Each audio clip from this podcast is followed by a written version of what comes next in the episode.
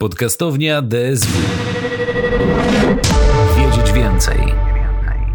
Dzień dobry, Damian Płoński. Witam Państwa w Podcastowni DSW. Dzisiaj w związku z otwarciem nowej specjalizacji, czyli produkcji dźwięku, zaprosiłem naszego wykładowcę Pawła Pietruszewskiego, człowiek orkiestra, kompozytor, sound designer, etc., etc. Tyle tytułów, że nie jestem w stanie ich spamiętać. Witaj, Pawle. Witam serdecznie, dziękuję za zaproszenie. Bardzo mi miło, że mogę tutaj być i coś powiedzieć. Paweł, no, tak jak wspomniałem na początku, zaprosiłem Cię ze względu na otwarcie nowej specjalizacji u nas na uczelni. Co to jest sound design, z czym to się je, do czego to się przydaje, gdzie to jest wykorzystywane, bo mi sound design się kojarzy, tak, nie wiem, z ustawianiem dźwięków po kątach. Powiesz o coś o tym więcej? Ustawianie dźwięku po kątach. No, bardzo ciekawa interpretacja. Oczywiście z przyjemnością powiem coś więcej na ten temat. Otóż... Przede wszystkim sound design jest pojęciem bardzo wielotorowym i takim troszeczkę tajemniczym, do dziś jeszcze nie do końca rozwianym, gdyż mimo faktu, że dyscyplina istnieje, tak, bardzo wielu badaczy, czy też naukowców, tudzież nawet ludzi, którzy się tym zajmują, wykonują to w sposób bardzo mocno praktyczny, nie zastanawiając się do końca tak naprawdę, jaka byłaby nomenklaturowa definicja sound designu, a ponieważ takich definicji jest bardzo mało, a ja akurat kończę swój doktorat, który dotyczy m.in. sound designu, więc pozwoliłem sobie spróbować wymyślić definicję, czym sound design miałby w ogóle być. Więc może zacznę od tego, że spróbujemy taką definicję sobie powiedzieć, a potem spróbujemy sobie ją przetłumaczyć. Czyli krótko mówiąc, według mnie sound design jest to projektowanie przestrzeni dźwiękowej w sferze kreowalnej.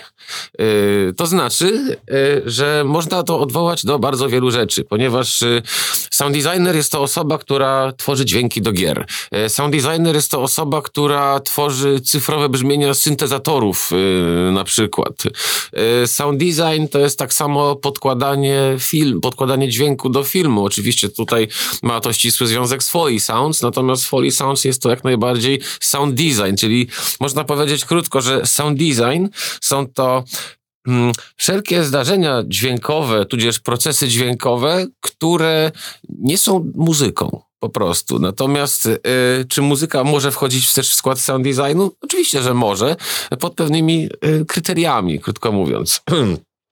Więc gdzie spotykamy się z czymś takim jak sound design? Oczywiście, tak jak powiedziałem przed chwilą, we wszystkich sferach, które podlegają kreacji. To znaczy, mamy film, bo trzeba powiedzieć, że wszystko się od tego wzięło. Oczywiście sound design w formie audiowizualnej, taką jak my znamy, ponieważ najwcześniejszy sound design można uznać, że było to, nie wiem, szamańskie śpiewy transowe, które miały za zadanie wprowadzić słuchaczy, czy też jakby uczestników jakiegoś obrzędu, w jakiś tam stan i tak dalej. To jest dokładanie dźwięku do wszelkiego rodzaju wydarzeń teatralnych i tak dalej. To jest taki sound design, nazwijmy to w pierwotnej formie analogowej, prawda? To mówimy coś na... Dobra, kontynuuj, bo wyleciałem. Spoczko. Następnie mamy do czynienia, na początku XX wieku mamy do czynienia z nową branżą, która stworzyła całkowicie nowe potrzeby, mianowicie pojawiła się kinematografia. Kinematografia, która od razu zaczęła się bardzo dynamicznie rozwijać i w tym momencie w latach 20. pod koniec pojawia się nazwisko Foley, prawda? Czy to był inżynier dźwięku, dzisiaj powiedzielibyśmy, że sound designer, który stworzył jakby dyscyplinę polegającą na udźwiękawianiu filmów w procesie postprodukcji. Następnie mamy lata 60., mamy Francisa Forda Coppolę i film, bodajże to jest film The Rain People z końcówki lat 60., gdzie pojawia się taka osoba jak Walter Murch, czy też Walter Murch, jak kto woli czytać. Natomiast jest to pierwsze tego typu zjawisko na świecie, gdzie ktoś zostaje oficjalnie zatytułowany sound designerem. Właśnie tenże Walter Murch jako pierwszy został uznany za sound designera. Oczywiście nie był on, w cudzysłowie, pierwszym sound designerem, natomiast wtedy pojawia się po raz pierwszy ten tytuł jako tytuł oficjalny. Co się okazuje? Okazuje się, że tytuł się przyjął w branży. Oczywiście udźwiękowienie filmów ma się jak najlepiej po dziś dzień, natomiast W pierwszej połowie lat 70. możemy tutaj powiedzieć o roku 1971 jako o roku przełomowym. Pojawia się pierwsza na świecie wielkoseryjna gra, czyli Computer Space z 1971 roku, gdzie deweloperzy, którzy stworzyli tę grę, późniejsi założyciele Nintendo zresztą, opisują, że produkcja jest atrakcyjna ze względu na świetnej jakości realistyczne dźwięki, oczywiście jak na tamte czasy. Co prawda akcja gry się toczy w kosmosie, więc pojęcie dźwięku w kosmosie i tak dalej, to wiemy o co chodzi. Natomiast była to tak naprawdę pierwsza gra, którą można było zagrać, posłuchać dźwięków tychże prymitywnych, aczkolwiek one już się zaczynają pojawiać. Potem mamy lata 80., czyli pierwsze gry, do których dodawany soundtrack. Extrally Arcade z 1980 roku jest uznawana za grę z pierwszym soundtrackiem. Można powiedzieć, że też jest to pewnego rodzaju podejście sound designerskie, czyli zaczynamy coś dodawać do czegoś, co nie istnieje. Oczywiście muzyka rządzi się swoimi prawami ze względów formalnych, ze względów brzmieniowych itd. Natomiast od tamtego czasu mamy nieustanny rozwój dyscypliny, profesjonalizację dyscypliny, która polega na tym, że potrzebujemy podłożyć dźwięk pod cokolwiek, co jest animowane. Gry oczywiście są animowane, więc chcąc być adekwatnym w stosunku do świata, który nas otacza, codzienny świat, który nas otacza, jest wypełniony dźwiękiem. W związku z tym, jeżeli potrzebujemy zaprojektować jakiś świat wirtualny w tym momencie, dalej myślimy o tym, że jest to świat, który będzie zaopatrzony w dźwięk, który my musimy stworzyć, ponieważ nie da się go jakby ściągnąć ze świata rzeczywistego i w jakiś tajemniczy sposób przetworzyć na świat cyfrowy. Nie, po prostu trzeba to wziąć, zaprojektować, usiąść do programu, zastanowić się, co jak ma być, jaki to ma być wydawać z siebie dźwięk, następnie taki dźwięk wykreować, i etc.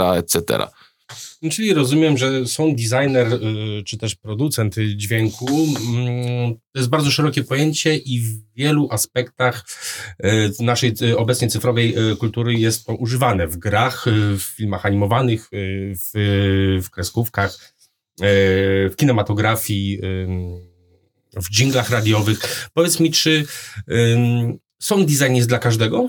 Czy trzeba mieć jakieś, naturalne predyspozycje, czy można się czegoś nauczyć, czy każdy może zostać sound designerem? Kiedyś taki amerykański reżyser, mam nadzieję, że nie przekręcę imienia, nazwiska, Tazewell Thompson, napisał poemat na część sound designu. I tam jest napisane coś takiego, że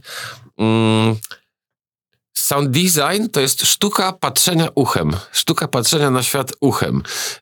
To znaczy, jakie umiejętności powinien posiadać sound designer? Oczywiście powinien posiadać ponadprzeciętny słuch. Natomiast mówiąc to, nie mam na myśli tutaj słuchu muzycznego, to znaczy umiejętności powtórzenia danej melodyjki, czy zaśpiewania jej i tak dalej. I potem, co się wiąże oczywiście z umiejętnością grania na instrumencie, być może komponowania muzyki i tak dalej. Chodzi tutaj raczej o słuch analityczny tego, co my słyszymy wokół siebie, w jaki sposób do świata wirtualnego dołożyć dźwięk, który będzie naszym dokładnym wyobrażeniem tego, co dzieje się w świecie rzeczywistym. Dlaczego mówię, że dokładnym wyobrażeniem, a nie tym samym? Dlatego, że sound design jest to dyscyplina kreatywna. W związku z tym, jeżeli potrzebujemy na przykład podłożyć kroki pod coś, pod jakąś postać czy coś, to żeby pozyskać taki dźwięk, my wcale nie musimy nagrywać kroków, dlatego że być może jeżeli nagramy krok za pomocą jakiejś aparatury mikrofonowej, może się okazać, że ten krok nie będzie spełniał naszego wyobrażenia na temat kroku, tylko będziemy musieli go wygenerować na przykład w studiu z pomocą posiadanych bibliotek sampli, albo zaczniemy, stukać po blacie biurka, po czym dodamy do tego jakiś inny dźwięk, jakiegoś chrzęstu, jakiejś trawy, czegoś takiego, mogą to być, rozsypane kamyki, czy coś takiego, zepniemy ten dźwięk jeden z drugim i nagle się okaże, że ten dźwięk jest dużo fajniejszym wyobrażeniem naszego kroku, niż tenże krok sam w sobie. Czyli niekoniecznie dźwięki z natury, dźwięki, które słyszymy na co dzień wokół siebie, ale też takie dźwięki po tuningu. Coś w tym stylu. Okej. grubo tam. No tam jakieś tęgie klimaty, dokładnie. Czekaj, bo mamy dopiero 10 minut, tak dobrze było mieć co najmniej 30. O czym jeszcze mógłbyś opowiedzieć?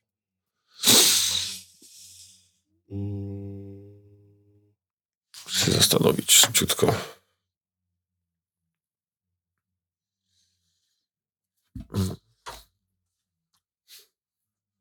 Problem w tym, że no tak?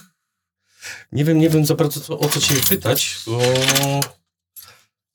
Czekaj, rozmawialiśmy o tym, czy są design dla każdego, rozmawialiśmy o genezie.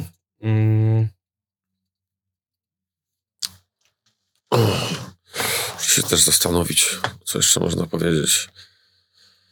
Co to jest, czym to się je, do czego tego się używa. Narzędzia, z czym na co wiesz co, jeszcze może tak, bo jeszcze w sumie można jeszcze powiedzieć, gdzie to jeszcze jest używane, no bo jak najbardziej, wiesz, w reklamach, w marketingu, tego typu rzeczy, czy jakby sztuka użytkowa, o, może w ten sposób, coś może w tę stronę. No to dobra. Paweł, powiedz mi, gdzie jeszcze ta dyscyplina jest używana? Czy to tylko świat cyfrowy? No właśnie nie dokończyłem tego przed chwilką. Mianowicie oprócz tego, że z kreowaniem dźwięku mamy do czynienia oczywiście w świecie, który podlega projektowaniu, czyli wszelkiego rodzaju gry, filmy i tak dalej, to warto pamiętać o tym, że ogólnie dźwięk jest także potrzebny w reklamie, w marketingu. Natomiast to wszystko jakby łączy się z tym, że to jest świat audiowizualny, prawda? No bo animacja do filmu w zasadzie pod kątem czysto warsztatowym nie różni się specjalnie od animacji, która jest na przykład reklamą. Oczywiście ona ma swoje konkretne potrzeby, natomiast to i to trzeba w jakiś sposób zaprojektować i trzeba to zrobić w sposób sensowny i zgodny jakby z branżą oczywiście. Jeżeli mamy do czynienia na przykład z czymś takim, z takim elementem marketingowym jak logo dźwiękowe, no to oczywiście potrzebujemy od niego animacji. Wiadomo, że ona musi zostać w jakiś sposób zaprojektowana lub w jakiś sposób zarejestrowana. No i następnie taka animacja podlega udźwiękowieniu, z tym, że nie jest to podłożenie dźwięku typu właśnie krok, wystrzał, dźwięk ptaszka, dźwięk, nie wiem, strzask drzwi i tak dalej, tylko to na przykład musi być zaprojektowane w sposób, który koresponduje z tym, co widzimy na ekranie, czy z tym, co animacja prezentuje, więc to jest takie, no, w mojej opinii jest to, można powiedzieć, że jest to już osobna dziedzina marketingu, logo dźwiękowe. Kiedyś loga dźwiękowe były, wiadomo, malowane, animowane w sposób analogowy, podkładano pod nie muzykę, nie wiem, orkiestrową na przykład, no bo 80 lat temu, 100 lat temu nie znano jeszcze niczego innego, to jest oczywiste. W dzisiejszych czasach, w dobie świata cyfrowego w zasadzie nie mamy żadnych ograniczeń, jeśli chodzi o pracę nad dźwiękiem, o syntezę dźwięku i tak dalej. W związku z czym to też wchodzi w skład sound designu, podkładanie dźwięku pod reklamy. Oczywiście, że jak najbardziej w ten sam sposób. Także... Tak jak powiedziałem już na samym początku, o co mnie zapytałeś, dyscyplina jest bardzo mocno pojemna, w związku z czym istnieje dość duży kłopot ze strony środowisk badawczych, które elementy już wchodzą w skład designu, które elementy już wchodzą w skład sound designu lub które elementy jeszcze wchodzą w skład sound designu, czy sound designem może być również muzyka, i tak dalej. Na ten temat można snuć dywagacje, dlatego że posługując się kilkoma przykładami, na przykład z gier wideo, sfera udźwiękowienia bardzo często jest odrębnie traktowana od sfery muzyki. Dowodem na to jest prosty fakt, że w większości przypadków w grach wideo osobno ustawia się poziom głośności dla efektów dźwiękowych, a osobno ustawia się poziom głośności dla muzyki. Oczywiście są takie sfery, są takie sytuacje, w których obie te sfery się przenikają, czy sound design jest muzyką, czy muzyka jest sound designem i tak dalej. Prosty przykład na to jest taki, że w jakiejkolwiek grze, może to być na przykład Tomb Raider, gracz ma możliwość w grze oczywiście, mówię, że to się dzieje, podczas gry może podejść do automatu czy tam do radia, które stoi przed graczem. On może sobie w dowolnym momencie nacisnąć to radio i z tego radia czy tam z tego odtwarzacza leci akurat jakaś tam muzyka klasyczna. Jeżeli graczowi się znudzi, to może to odtwarzanie w każdym momencie wyłączyć i dalej toczyć rozgrywkę. Więc czy to jest sound design? Czy to jest wejście sound designu w muzykę? No trochę tak, dlatego że nie jest to element autorskiej ścieżki dźwiękowej do gry Tomb Raider, tylko jest to element, który jest wyłącznie w grze. Czyli jest to tak jakby zaprojektowany fragment, gdzie muzyka służy sound designowi po prostu. Kolejne moje pytanie. Taki sound designer, z jakich narzędzi korzysta? Czy ja, będąc zielony, jeżeli chodzi o produkcję dźwięku, czy realizację dźwięku, mogę sobie coś takiego w domu potrenować? Czy są jakieś kanony, którymi muszę się kierować? Czy jeden dźwięk musi być po lewej stronie, czy drugi dźwięk musi być po prawej stronie? Jak to wygląda? Oczywiście, jakby to powiedzieć, można się posłużyć tutaj pewnego rodzaju truizmem, czyli dla chcącego nic trudnego. Równie dobrze można się nauczyć samemu oczywiście, nie wiem, programowania, grania na instrumencie i tak dalej, i tak dalej. Natomiast odwołując się czysto do sound designu, no to co trzeba mieć, żeby się tym zajmować? Oczywiście po pierwsze trzeba bardzo lubić wszelkiego rodzaju zabawy dźwiękowe. Mieć tutaj wyczulenie, bardzo duże wyczulenie na dźwięk, który nas otacza. Dlaczego? No dlatego, że im więcej, im więcej pozwala mi moja wyobraźnia dźwiękowa, tym więcej jestem w stanie zrobić. Oczywiście potrzebuję do tego kilku narzędzi. Wiadomo, że znowu w XXI wieku mamy kilka możliwości pozyskania dźwięku. Najbardziej, można powiedzieć w cudzysłowie, prymitywnym sposobem jest zakupienie gotowych paczek dźwięków i montowanie z nich. Oczywiście bardzo często jest tak, że nie każda paczka dźwięków jest wystarczająca, w związku z czym sound designer przede wszystkim powinien posiadać mikrofon lub mikrofony, najlepiej kilka, ze względu na różne charakterystyki mikrofonów i różne potrzeby, które się w związku z tym wiążą. Kolejno, oczywiście podstawowym narzędziem tak naprawdę jest komputer i oprogramowanie typu Digital Audio Workstation, czyli stacja robocza audio, czyli programy, które służą do, krótko mówiąc, do obróbki edycji dźwięku. One to są te same programy, które służą często do produkcji muzyki, do masteringu, utworów muzycznych i tak dalej. Natomiast i tak samo zresztą do reżyseria dźwięku, inżynieria dźwięku i tak dalej. Natomiast my ich używamy po to, żeby efektem działania nie była gotowa na przykład ścieżka muzyczna, tylko byłyby gotowe dźwięki podłożone pod jakąś animację, pod, nie wiem, jakiś trailer na przykład albo coś takiego. Powiedz mi, jak wygląda sprawa, jeżeli chodzi o rynek pod względem sound designu? Chodzi mi o zlecenia. Czy dużo jest takich zleceń? Czy można z tego wyżyć? Czy jest to wzięty temat? Jak najbardziej, ze względu na fakt, że świat cyfrowy, wchodzimy w świat cyfrowy coraz bardziej, w związku z czym kreujemy sobie potrzeby dla nowych profesji. To tak samo jak jakiś czas temu, prawda, wchodziła tak zwana informatyka do świata. Teraz jest to tak szeroka specjalizacja, że powiedzenie o sobie, że jestem informatykiem, w zasadzie to jest duże niedopowiedzenie, coś typu na przykład jestem inżynierem. No ale inżynierem czego? Inżynierem górnictwa, inżynierem środowiska i tak dalej. No właśnie.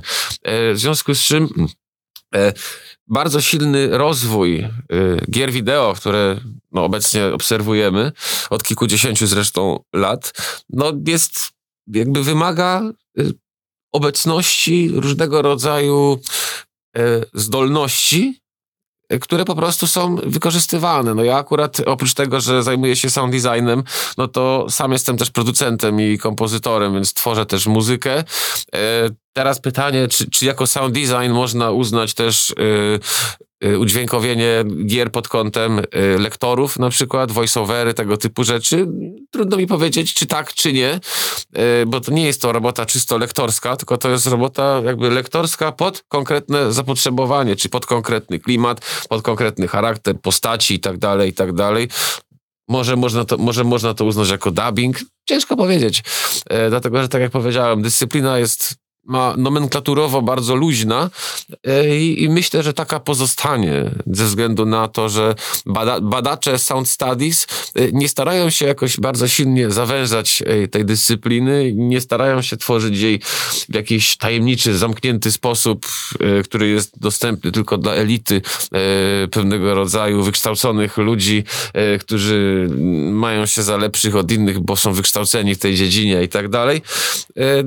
Raczej jest tutaj bardzo duża swoboda. W zasadzie każdy, kto ma trochę chęci i troszeczkę umiejętności dźwiękowych i faktycznie jest nastawiony na to, żeby to robić, no to myślę, że nie ma jakiegoś bardzo wysokiego progu wejścia, żeby się tym zajmować. Oczywiście progiem wejścia jest to, czy uda się znaleźć klienta, prawda? Jeżeli ktoś się chce zajmować profesjonalnie, no to zakładamy, że wykonujemy już na konkretne potrzeby coś, ale to znaczy, że już dysponujemy jakimś wachlarzem umiejętności, oczywiście odpowiednim zapleczem sprzętowym i tak dalej.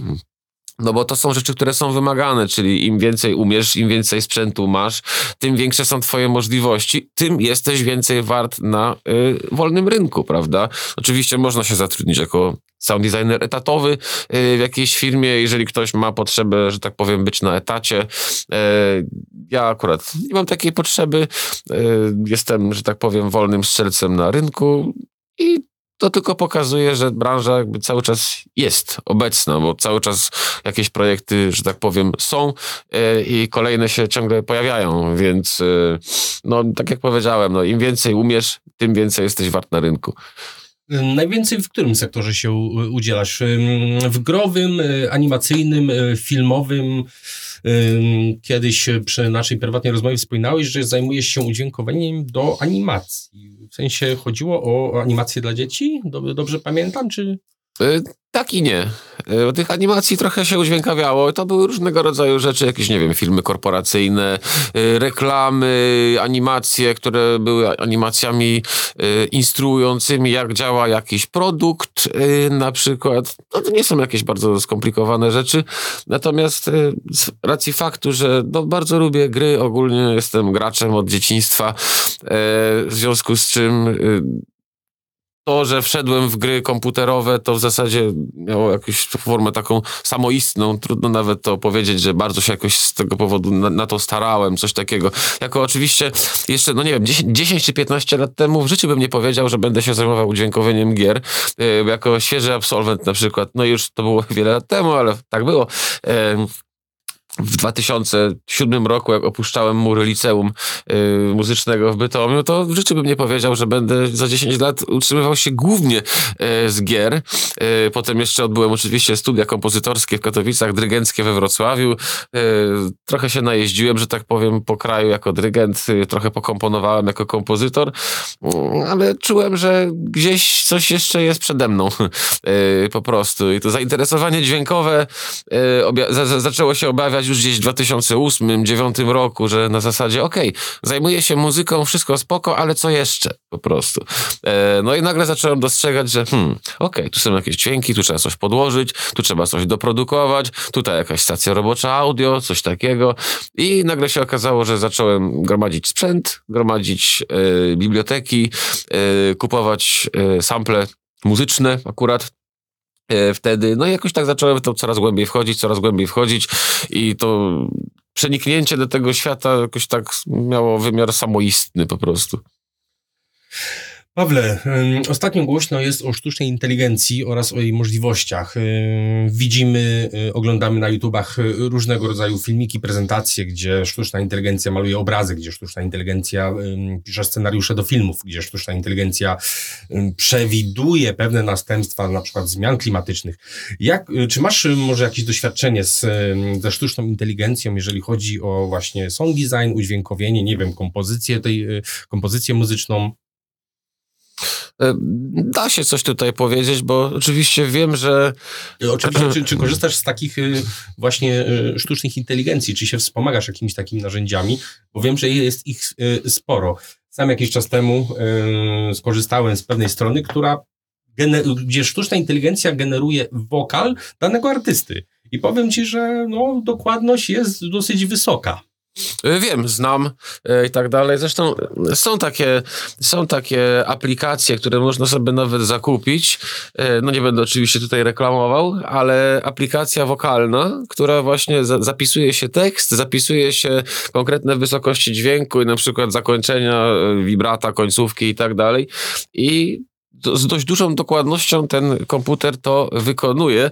Natomiast myślę, że to pojęcie z dość dużą dokładnością jest tutaj najbardziej, że tak powiem, adekwatne, ponieważ wprawne ucho od razu usłyszy, że jest to algorytm, który tworzy, ze względu na pewnego rodzaju niepowtarzalność wynikającą z ludzkiego głosu i tak dalej. No, odnośnie programów, które same tworzyłyby dźwięki na konkretną, zadaną potrzebę, no...